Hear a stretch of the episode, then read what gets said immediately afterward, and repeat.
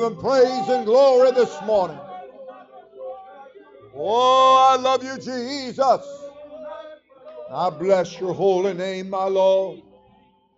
God, we need your mighty spirit to touch our hearts. Oh, Lord, I'm looking to you. And I'm thanking you, Holy God. I praise you, Holy King. Everybody said amen. All right, if you have a Bible, turn to the book of Acts. Fifth book of the New Testament, book of Acts.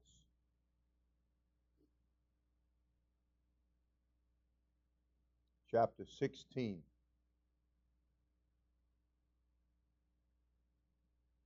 Thank you, dear God.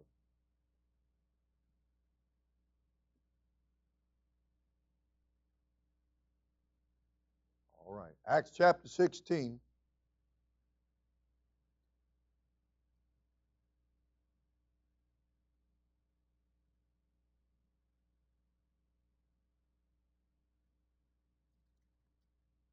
And let's begin with verse 25. Some things are hard to break into, so let's back up a little bit. And at midnight, Paul and Silas prayed and sang praises unto God. And the prisoners heard them. And suddenly there was a great earthquake, so that the foundations of the prison were shaken. And immediately all the doors were opened, and everyone's bands were loosed. And the keeper of the prison, awaking out of his sleep and seeing the prison doors open, he drew out his sword and would have killed himself supposing that the prisoners had been fled. But Paul cried with a loud voice, saying, Do thyself no harm, for we are all here. Then he called for a light and sprang in and came trembling and fell down before Paul and Silas and brought them out and said, Sirs, what must I do to be saved? And they said, Believe on the Lord Jesus Christ, and thou shalt be saved, and thy house. Everybody said, Praise the Lord. While you're looking in the book with me, turn a little bit forward to the book of Hebrews, please. Hebrews chapter 11.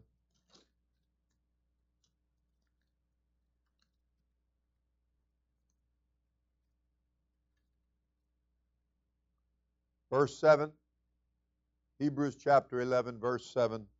By faith, Noah, being warned of God of things not seen as yet, moved with fear, prepared an ark to the saving of his house, by the which he condemned the world and became heir of the righteousness which is by faith.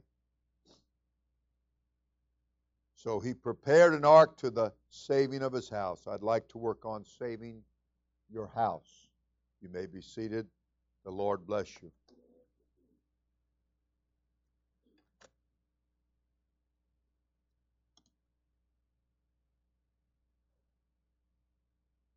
In our day and age in which we live,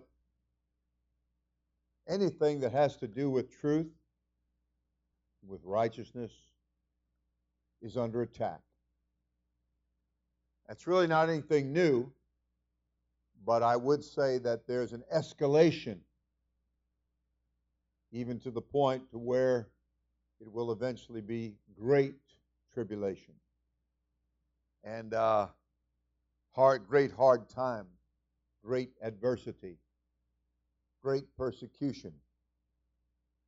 And as we see the attack and the onslaught, one of the things that's been and is continually greatly under attack is the family, the house. Not talking about just like here, this is the church house. That's a physical building when we say it that way. But when we say the church, we're talking about the body of Christ. And so there are times in usage uh, I told them on the radio this morning that we have four languages for you we have Creole and we have French and we have Spanish, and I said we have a little Span- a little English. We we struggle with that, but we're we will bring you some English. And so um, I'm saying to you that in the English language, it depends on the context, and uh, sometimes it can be a direct reference to a physical building when it talks about the house. Uh, paint the house, look at the color of the house, fix the house. That's talking about the physical building. But there are times in usage when it's referring to the mother and father and children, or the mother and the children, or the father and the children. So, uh, in the sense that it's used here in the 16th chapter of Acts, you find that Paul is asked the question, What must I do to be saved? And he tells this man, Believe on the Lord Jesus Christ, and thou shalt be saved, and thy house. And thy house. He wasn't talking about the physical plant, was he? He wasn't talking about mortar or boards and paint and nails. Not at all. It was talking about the, the family, the family unit. And you know, the enemy hates the family unit. He hates the order that God set up in 1 Corinthians 11. He hates everything about God's word and what God has said.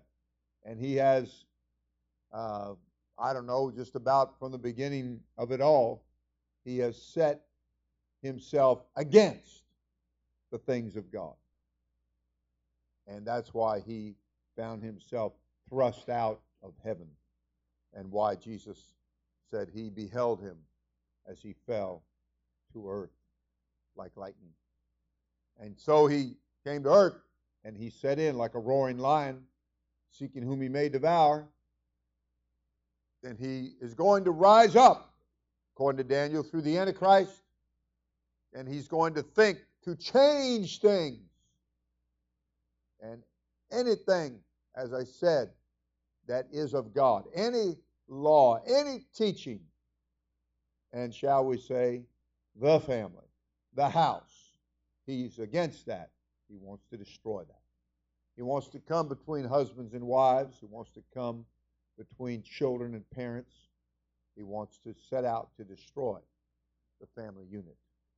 And um, here a question is asked by a man, and he's told, not only will you be saved, but your house. This will go beyond you, it'll reach to others here in your family. And they spake unto him the word of the Lord. So they broke it on down uh, what it meant to believe on the Lord Jesus Christ and to be saved. Some people want to take that phrase and they want to call that salvation. All I need to do is say, I believe. But it's you got to get down to what you're believing. Okay? The scripture is teaching you how to believe. It's not generic. It's not any anything you want to throw out there. And uh, it's the, the scripture guides us. All scripture is given by the inspiration of God, and it's profitable. It's going to teach us. It's going to correct us. It's going to reprove us. And uh, you know, we we've got to watch in this day and hour in which we are living. Forget about back yonder, okay? Because that's history. We can learn from it. We can draw from it if we will, because of course history teaches us that nobody learns anything from history. But maybe we can be a little bit different. Maybe we can can pick up a few pointers, and uh, we also got to be careful. We're we're going to lift up our eyes and look to the future. But we can't ignore the here and the now for either the past or the future.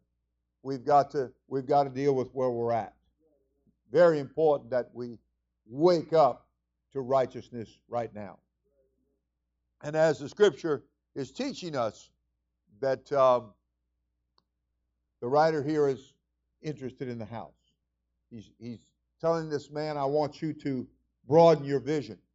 I'm going to tell you what you must do to be saved, but it's not, it's not going to just be for you, it's going to be for your whole house. It's going to be for everybody under the roof, if you please. And uh, I, wanna, I want you to get a burden for your house. You get a burden. Now, I want you to take what I'm saying to you in balance, please. I'm trying to be, uh, we have couples and, and you have children. And I want you to, uh, and some of you are grandparents and uh, maybe even great grandparents. And I want you to, uh, in balance, have a burden for your family. I certainly do. A burden has to start somewhere. And uh, so you begin to pray and you begin to ask God to help you and help your family, help your house. And um, to, because the Bible teaches here in the 11th chapter of Hebrews, which is the Faith Hall of Fame. It's the only Hall of Fame I care anything about. I'm Not interested in the drag strip Hall of Fame where they drove vehicles real fast. And I'm not interested in the different sports and their halls of fame. Not interested in that at all. I'm interested in the Faith Hall of Fame. Uh, I'm not interested in uh, names that can be called out historically uh, that ex- excelled in their field. I'm uh, particularly of sports, I guess. I'm interested in the catalog of those that are in the 11th chapter, and even to the point that he said time would fail to begin to tell about, and he named a few more real quick, but he didn't elaborate upon them.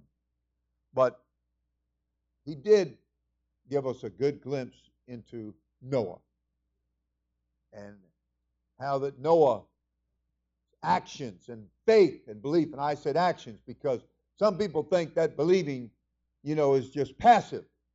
Believing is active. Believing is doing. Believing is getting up and getting with it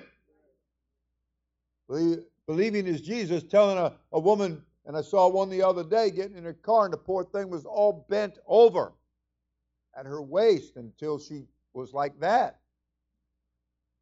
And uh, pretty much 90% a right angle. And um, I saw a man one time that uh, when he sat at the table, his face was almost on the top of the table. He was so bent over. And the Bible talked about this woman whose head was down where her feet were. So I would assume she exceeded uh, the right angle and that she was past 90%. And, uh, and yet Jesus called her to him. I'm going to give you an example. Under extreme conditions. How about it, Sal? Let's get that knee going. Under extreme conditions, this woman made her way to Jesus. Okay, what about an effort? Let's talk about faith. Talk about believing. It's not passive. Not sit around and suck your thumb. Get your little security blanket or your video or your games. Talking about action here. Talking about faith. Talking about believing. Talking about getting with it. Pushing yourself. Oh, yeah. The little woman didn't make any excuse. Friend, she made her way to Jesus Christ. She proved to him, she proved to him that she was believing in his overture and what he was saying and what he was beckoning her to come and get. Man, you talking about how bad do you want it? Well, boy, it, it was not, and I've, I've illustrated, I've had young children that can still bend over and touch their toes and grab their ankles. And I've often told how that when I was in college and I was taking uh, aerospace and I had to get a special medical examination for flying an airplane. You couldn't just get a regular medical. And uh, so I went to this doctor, and he and his wife were a team. And uh, in a different exam that he was doing at some point, he just said, uh, Bend down, touch your toes. And I, I said, and he was on one side and she was on the other. I'm in the middle, and I said, What? And he said, Bend down, touch your toes. And I popped down and I touched the floor and came back up. I wouldn't want to do that today. I would not want to attempt to do that today. I believe I would cripple myself. And I'm not kidding. I am not kidding. Well, I'm saying to you that this woman was bent all the way over. And what an effort she put forth. Things that,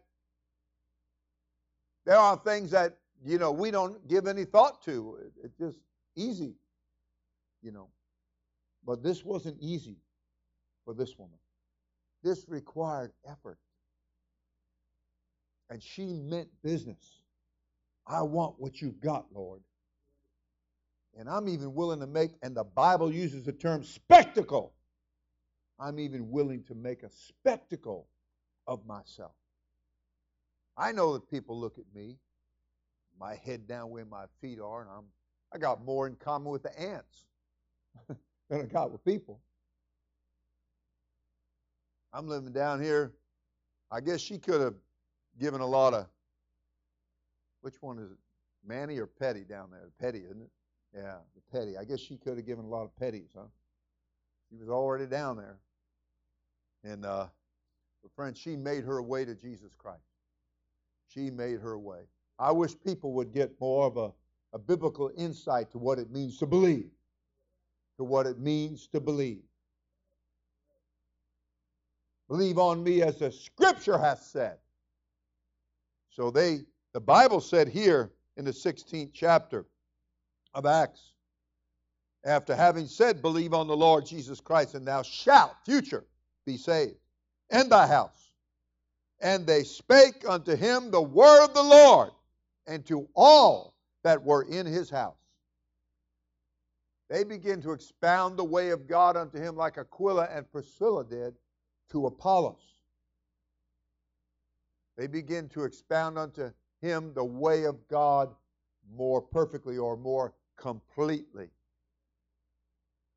What does it mean to believe on the Lord Jesus Christ? It means to repent of your sins. It means to be baptized in the name of Jesus Christ for the forgiveness of your sins. And it means to receive the free gift of the Holy Ghost. And then that will that saves you that delivers you from sin and from the devil himself. And then you got to go on with this. You've got to keep on believing. And in so doing, you can stay saved.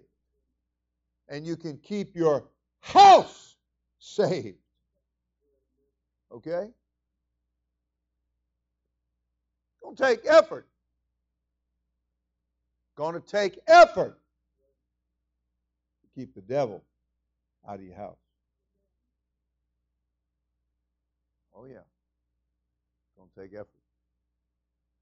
Don't take effort. You ever read in the book of Acts where Paul being on that ship heading to Rome and he warned them that the voyage was going to be with damage and hurt. And they didn't believe him. They did not believe what he said.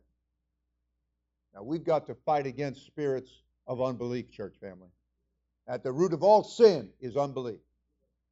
We've got to fight against unbelief. Many times, pastor will tell you things, and you're going to struggle to believe what you're being told. Sometimes you'll just believe it, no problem.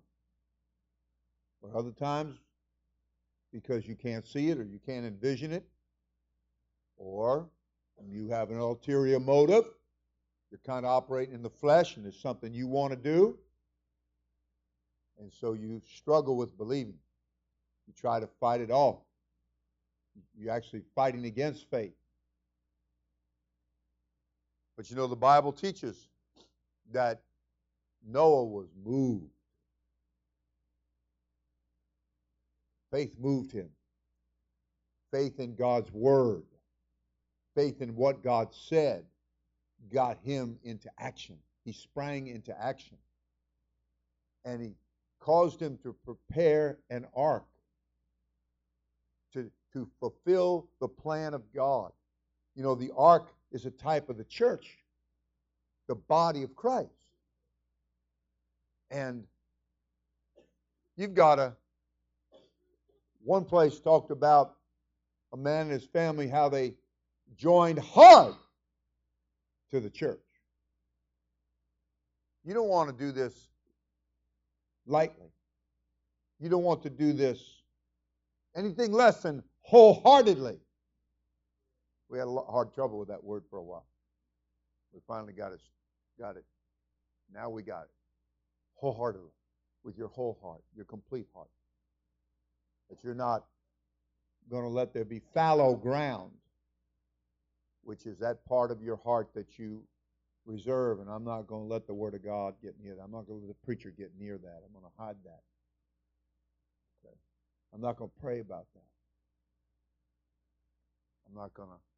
I'm not going to bring that truthfully to the Lord and say, struggling with this or struggling with that or having difficulty over this or that. No, you bring it to the Lord in prayer. You enter that closet, you talk to God. You're at what you're asking is for Him to give you faith to take care of this thing, to defeat this, this enemy that's come to mess up your house. Brother, he wants in there. He wants your children. He wants to, to get in there. And, and you know, if you, you read um, the book of Joshua, I'm at the, I'm, I'm just finishing it. I mean, I'm, I, I believe I'm actually in the last chapter and dealing with the last verses. And you know, something that we are very fond of in that chapter 24, I'll read to you in a moment. But how that Joshua, he gathered all the tribes and all the elders, and all their heads and their judges and their officers, and they presented themselves before God. And Joshua said unto the people, Thus saith the Lord God of Israel, Your fathers dwelt on the other side of the flood in old time. And he named some of them, like the father of Abraham. And he said, They served other gods. But he said, I took your father Abraham from the other side of the flood and led him throughout all the land of Canaan. And I multiplied his seed and gave him Isaac. I gave him that boy. And I give unto and I gave unto Isaac Jacob and Esau. And I gave unto Esau Mount Seir to possess it. But Jacob and his children went down into Egypt. And he said, I sent Moses also and Aaron, and I plagued Egypt according to that which I did among them. And afterward I brought you out. And I brought your fathers out of Egypt. And ye came unto the sea, and the Egyptians pursued after your fathers with chariots and horsemen unto the Red Sea. And when this is Joshua recounting historically what had taken place. And when they cried unto the Lord, he put darkness between you and the Egyptians, and brought the sea upon them, and covered them. And your eyes have seen what I have done in Egypt. And ye dwelt in the wilderness a long season. And I brought you into the land of the Amorites, which dwelt on the other side Jordan, and they fought with you and I gave them into your hand, and that ye might possess their land, and I destroyed them from before you. Do not underestimate how you got here, what all the Lord did, what battles were fought, what devils were casted out, what great victory the Lord gave. Don't let that go over your head. Don't let that slip. Didn't it say, lest at any time the word of God should slip? We don't want this to get away from us. We don't want to have a uh, faulty memory, faulty memoria. You don't want that to happen. You want to call to remembrance. And that's what he's doing with them here. Joshua's time of departure is upon him. And he's already seen Moses go. And I'm sure that life went by quickly for Joshua. Now he's approaching 110 years old. And he's telling them, he's recounting to them. He's taking a page out of Moses' book, really. He's doing what Moses did. And he's recounting to them the history of all that God did. And in so doing, in so doing, he said, Then Balak, the son of Zippor, king of Moab, arose and warred against you, and sent and called Balaam, the son of Beor, to curse you. But I would not hearken unto Balaam. Therefore, he blessed you still. So I delivered you out of his hand.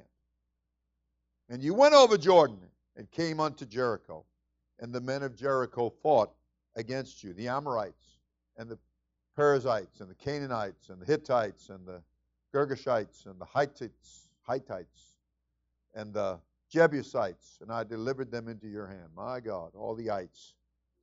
and I sent the hornet before you, which drave them out, or drove them out, in other words, we would say, from before you. Even the two kings of the Amorites, but not with thy sword, nor with thy bow. And I have given you a land for which you did not labor, and cities which you built not, and you dwelt in them. Of the vineyard and the olive yards which ye planted not, do you eat. And here's that verse that we're so fond of. Verse 14. Now therefore, fear the Lord and serve him in sincerity and in truth. And put away the gods which your fathers served on the other side of the flood and in Egypt, and serve ye the Lord. And if it seem evil unto you to serve the Lord, choose you this day whom you will serve, whether the gods of your fathers served that were on the other side of the flood, or the gods of the Amorites in whose lands you dwell. But as for me and my house, as for me and my house, everybody said, My house. He said, As the head of the house, Joshua said, We will serve the Lord. We will serve the Lord. And the people answered and said, God forbid that we should forsake the Lord to serve other gods. You need to know how that translates into today, 2014, almost 2015. What is it? What is he saying? You know, I mean, most of us aren't uh, over here. This is a, a, stone flower arrangement, and and uh, it's deceptive because it you might think it's nothing, but it's actually very heavy. It really is stone. It's not plastic. It's not faux. It's it's stone. It's heavy. And uh, I don't see any of us wanting to bow down to that. And this is my God, you know. So you have to you have to come up into the time in which we live. All right. And I already told you, I'm not the least bit interested. I can read, peruse a thing, keep it shallow. But I'm not interested in bowing down at the altar of the halls of fame of this world. I'm not interested in the celebrities of this world. I'm not interested in, in trying to keep up with Hollywood and what's going on. Not interested in that at all. I, it's not about where they're going and what they're doing that I want to have my attention. And he said here that the people said, God forbid that we should forsake the Lord. I'm talking to you about saving your house. Saving your house.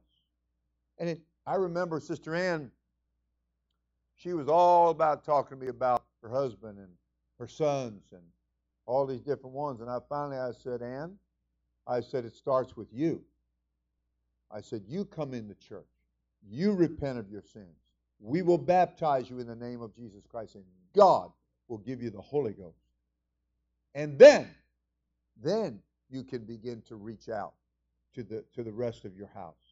And you can live a life before them. They can see the good change that God's going to make in you. And that's what happened. And that's what needs to happen with all of us. He said, For the Lord our God, He it is that brought us up and our fathers out of the land of Egypt. That's a type of the world. God brings us, He delivers us from the world. He delivers us from sin. He delivers us from chasing after the gods of our generation.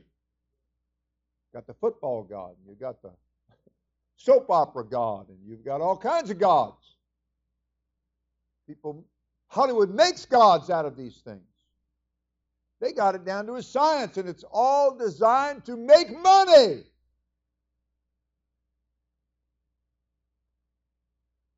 Get you caught up in their cycle. You know, seasons. And they've got the seasons.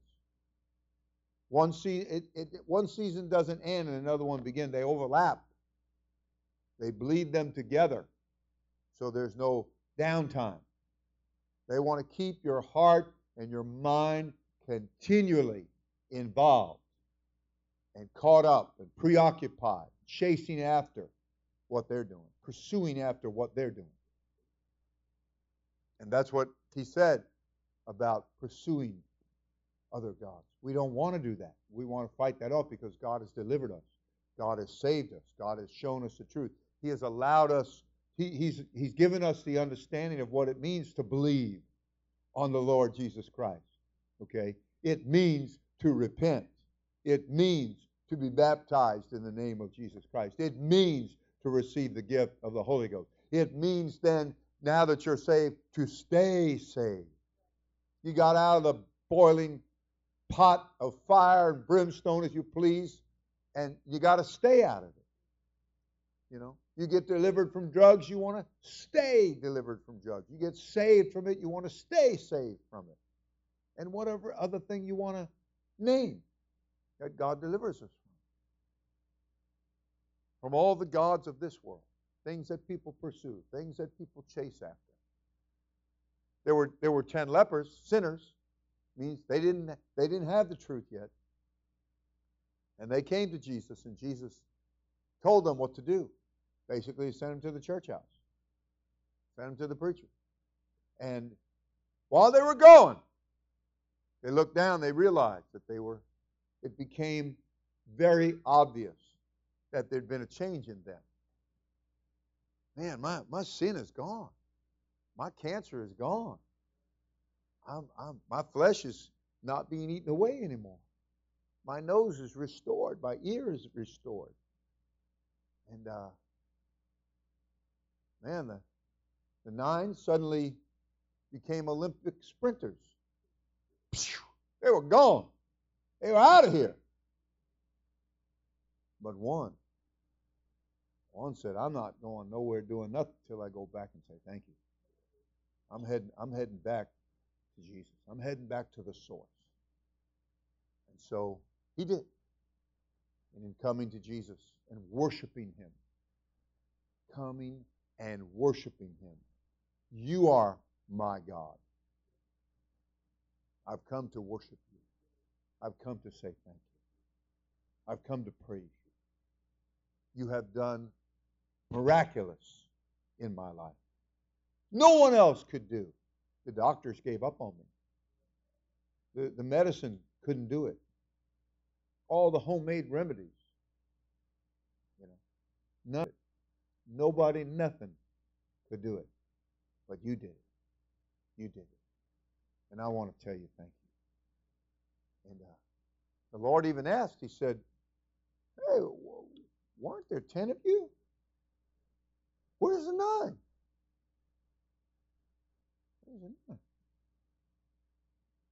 You know, they, they were hearing what um, what Aaron said to the children of Israel coming out of Egypt when the golden calf. These be thy gods. Really. You and I, come on, church family, you and I have got to let everybody know that's not my God. Gold is not my God. Remember, it's not money that's the root of all evil, it's the love of money that's the root of all evil. Okay? And all the things that people want to get that money to do and pursue and chase after. I get right down close to home. The Miami Heat, not my God. The Miami Dolphins, not my God. Have a man over, has a business over in Wellington, and his son, he's had his son involved with the Marlins since the boy was like 11 years old. And now he's up in his mid 20s, and he's still with them. I guess he's the world's oldest living bat boy. And, uh, you know, I'm saying to you, though, that's not my God. Not my God. I remember when I came into church and God delivered me. God filled me with the Holy Ghost and saved me. And uh, there were things that were very high on my list of priorities that suddenly fell. They just fell away. I didn't care anything more about. I was from New York. I didn't care anything about the New York Yankees anymore or the, or the Mets. And both of those stadiums were near me. And I'd been to them. I didn't care anything more about Madison Square Garden. Didn't care about those things that had been so big in my life before. Didn't care about them anymore. Because I found my God. I found out that his name is Jesus. Not generic Jesus, very specific Jesus. Exact Jesus. Real Jesus. Okay? Real Jesus. Real Jesus. I didn't have to run to the different places anymore. I didn't have to join the nine and go all chasing and pursuing ambitions. Didn't have to do that anymore. Didn't have to do that anymore. Didn't have to wander anymore. And didn't have to wonder anymore. Didn't have to go in circles. That was for the people that, that was for the nine. That was for the ones that had turned back after God had delivered them out of Egypt, out of the world, and had was bringing them into the church. It's a process of coming into the body of Christ, the church, the body of Christ. It's a process. You begin to repent. You know, when we repent, this thing's got to boil out. We got a lot of junk in us. Got to boil out. There's things in us that's no good that we're not even aware of. I, I when I got uh, a little sick, I, uh, I found out that I those taste buds are a little more important than I thought they were. All of a sudden, them things shut down. And I didn't like anything. I didn't want anything. And after the Lord healed me, He gradually restored that and restored some weight. Lately, I got a crave for Tootsie Rolls. I don't know why. I guess the Tootsie Roll bud in there woke up. what can I say? But uh, I'm simply saying there are things we take for granted. There are things that we're not even aware of. In our repentance, things have to boil out. Bad habits, bad thoughts, going in bad directions. And believe me when I tell you, as, as believe the Bible when it tells you, in my flesh dwells no good thing. And there are things that are uh, latent or dormant or not being used that want to come back to life. And that's why we've got to stay safe. We've got to stay safe. We've got to work on this thing. We've got to stay safe. Oh, yes, we do. Because that flesh wants to come alive and that flesh wants to get active again. You ever read in the Bible it said, mortify the deeds of the flesh? Mortify means to render it useless, to die to it, cause it to be dead. Okay?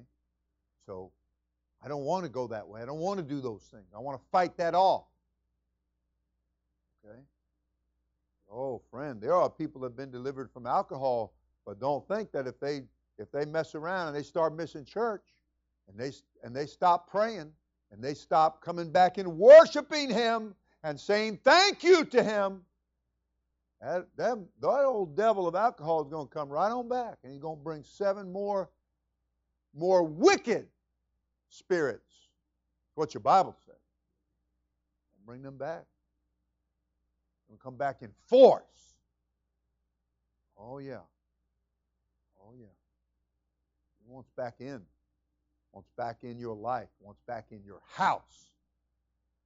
Yeah. Wants to get in there where he can get, get you fighting and fussing and arguing. Yeah. Get bad tempers going. Yeah. He wants to disrupt the household. He don't like a holy. The devil doesn't like a Holy Ghost house. He doesn't like peace. He doesn't like the peace of God. You ever read your Bible? It said that war broke out in heaven. That's because of the devil, Lucifer. He caused war to break out in heaven. Now, if he can get war going on in heaven, what you think he can do in your house? Hmm? So you got to be on guard. You got to listen to the watchman that's warning you. Because I'm, quoting to you from the Word of God that Paul, being miraculously, and Silas being miraculously shaken out of the prison, the jailer is so upset because the jailer knows this is it. It it wasn't it wasn't just we're going to fire you and you're going to lose your benefits. No, if you lost your prisoner, you lost your life. That's what took place. So it was more than losing your livelihood, you lost your life. They would execute you. And boy, he was that jailer was scared to death. And Paul screamed out and said, Do thyself no harm. Because the guy was going to kill himself. He said, I might as well just do myself in. Because they're, going, they're going to do it anyway. Imagine the desperation. He had a family. And yet he, he was so depressed in the situation. People suffer great bouts of depression. And, and, and darkness comes into their minds, their hearts and they have no hope.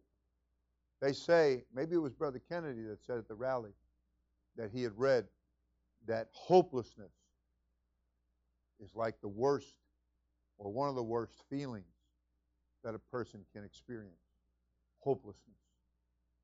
The Bible talked about being in this world without God and without hope. It's a bad situation to be in. And that's what we were all born into. But now we get a chance to be born again. And that's what Paul said to the man Do thyself no harm. We're all here. We're not running away. And the man turned up the light just came worshiping, bowing down. Knew he was a sinful man. What must I do to be saved? Well, those are words we like to hear people ask. And we're ready to tell them. We're ready to tell them, even as we were told. And so, to get his attention, he told them, if you'll believe on the Lord Jesus Christ. And then he went on to explain how to believe. How to believe. And explaining that, he told them it, it'll save you and it will also save your house this can this can reach out to and give the opportunity. You know the Bible even said if you have let's say you had a husband and a wife and, and, and two children or three children, and that the one of the either the husband or the wife, one of them did not get this salvation or wasn't living for God, but the other one was, that that spouse that was living for God, that was baptized in Jesus' name and filled with the Holy Ghost and going to church and worshiping God and thanking God in spite of all the difference the battles and the, what else going on. Said that that provides an environment in that home, among that family.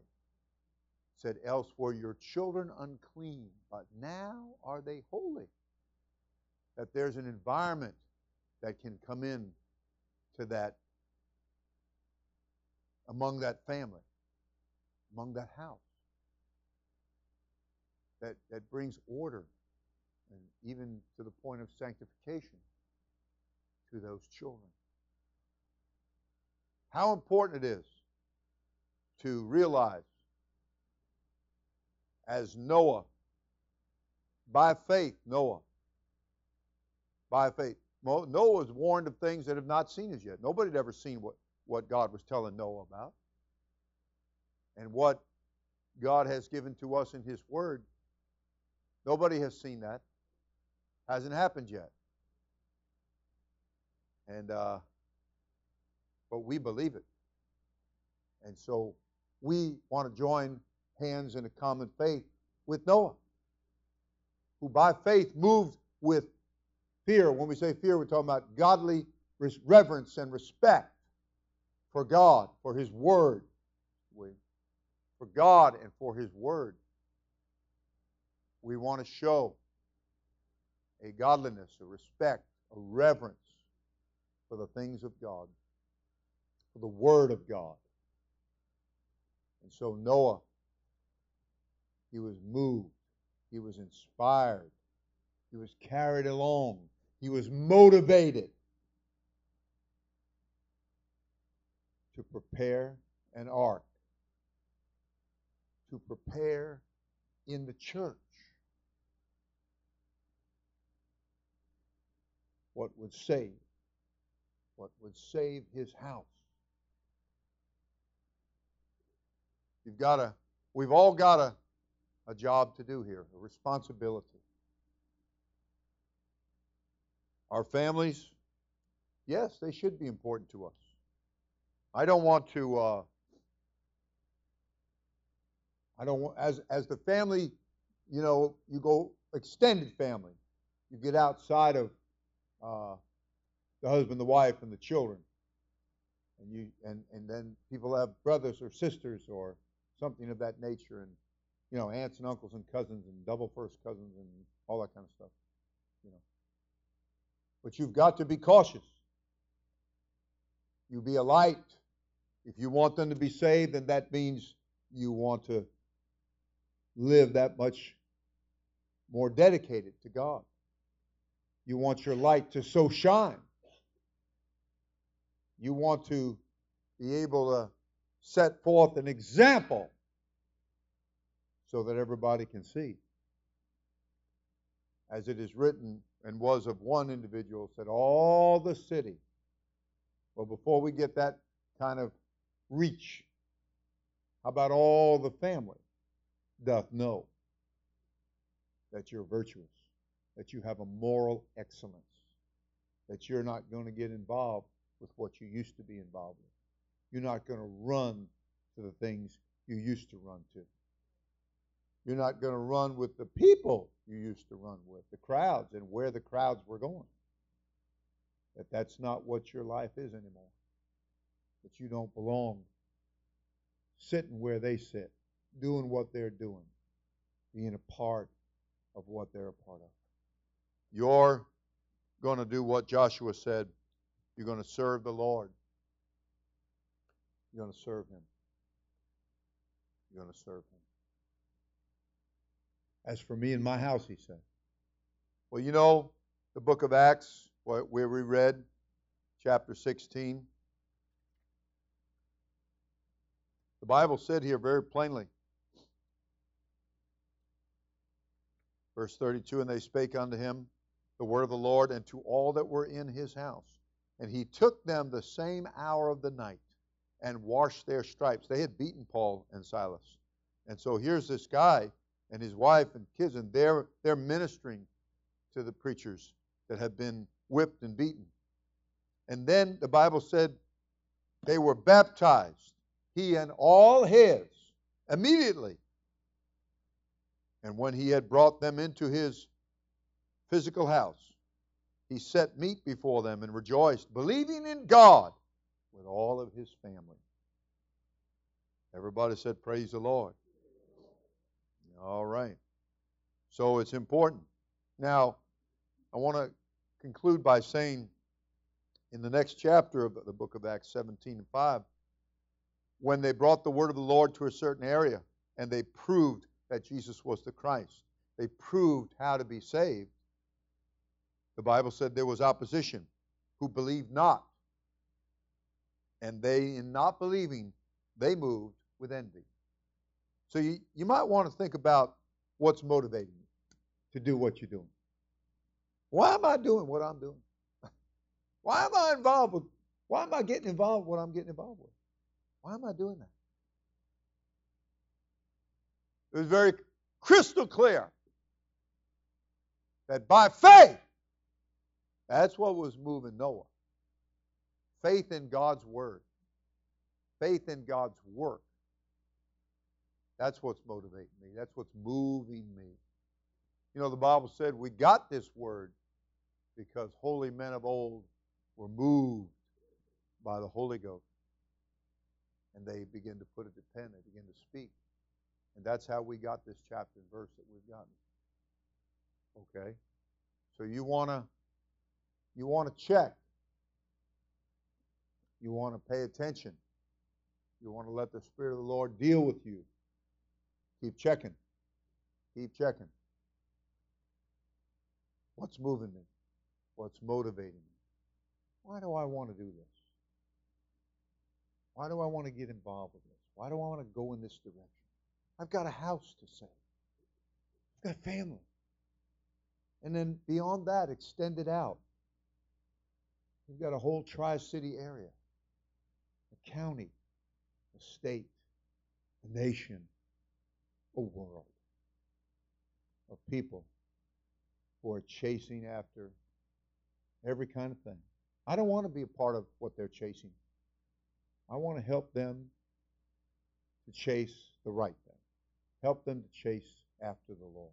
Find the Lord. Seek the Lord while he may be found. Let's stand together.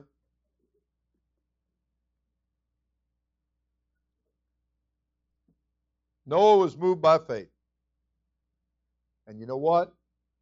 Don't forget that it said, by faith, Noah being warned of God. Heed the warning. Listen to the watchman on the wall. Listen to the word of God. You know, the Holy Ghost doesn't send things through the preacher to be at odds with you. I told you about the the preacher that was passing by the, the lake and he saw that his son was out there and he realized his son wasn't swimming and having a good time, his son was drowning.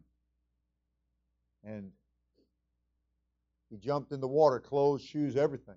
Didn't have time to, to even take his shoes off.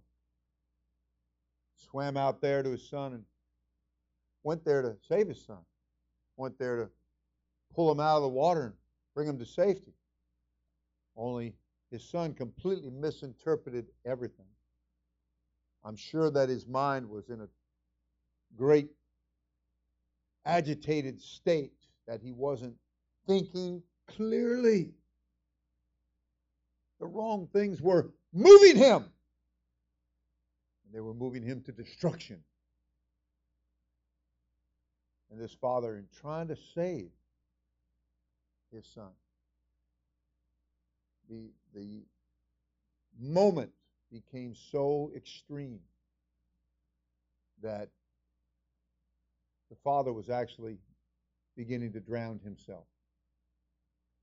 So they were both drowning until the, the boy just refused to be saved. He just refused to be helped. He just, for whatever reason,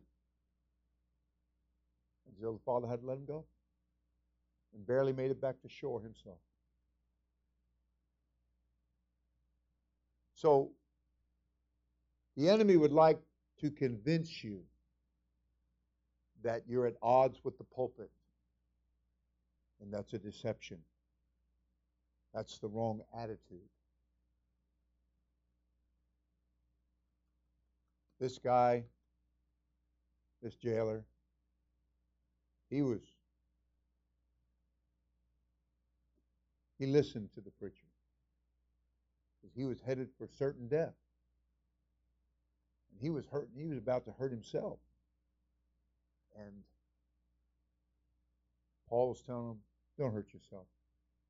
I'm fighting for you. I'm not fighting against you. I'm fighting for you.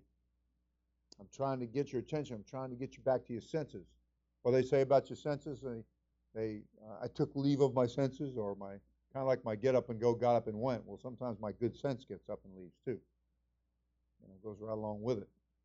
And uh, you need to have the right attitude, the right view. I've seen people that God saved and God delivered and God changed their lives for the good and blessed them tremendously. I have a family right in mind right now. God knows we love those people. And they, disobeyed, they didn't listen, they didn't take what was what they were told to heart, and they let extended family influence them and others. And so the same preacher, wah,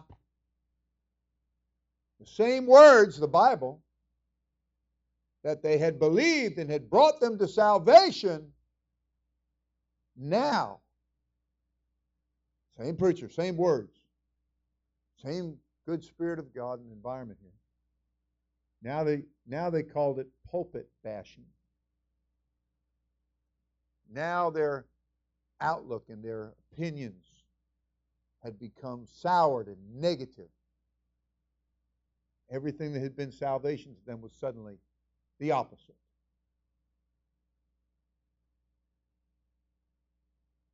Oh, yeah. Do thyself no harm. We're here to save you. We're here to help you. We're here to pull you out of the fire. We're here to get you in the church where you can be solid and productive. Everybody said amen? Let's give God a big hand. Come on. All right. The Lord.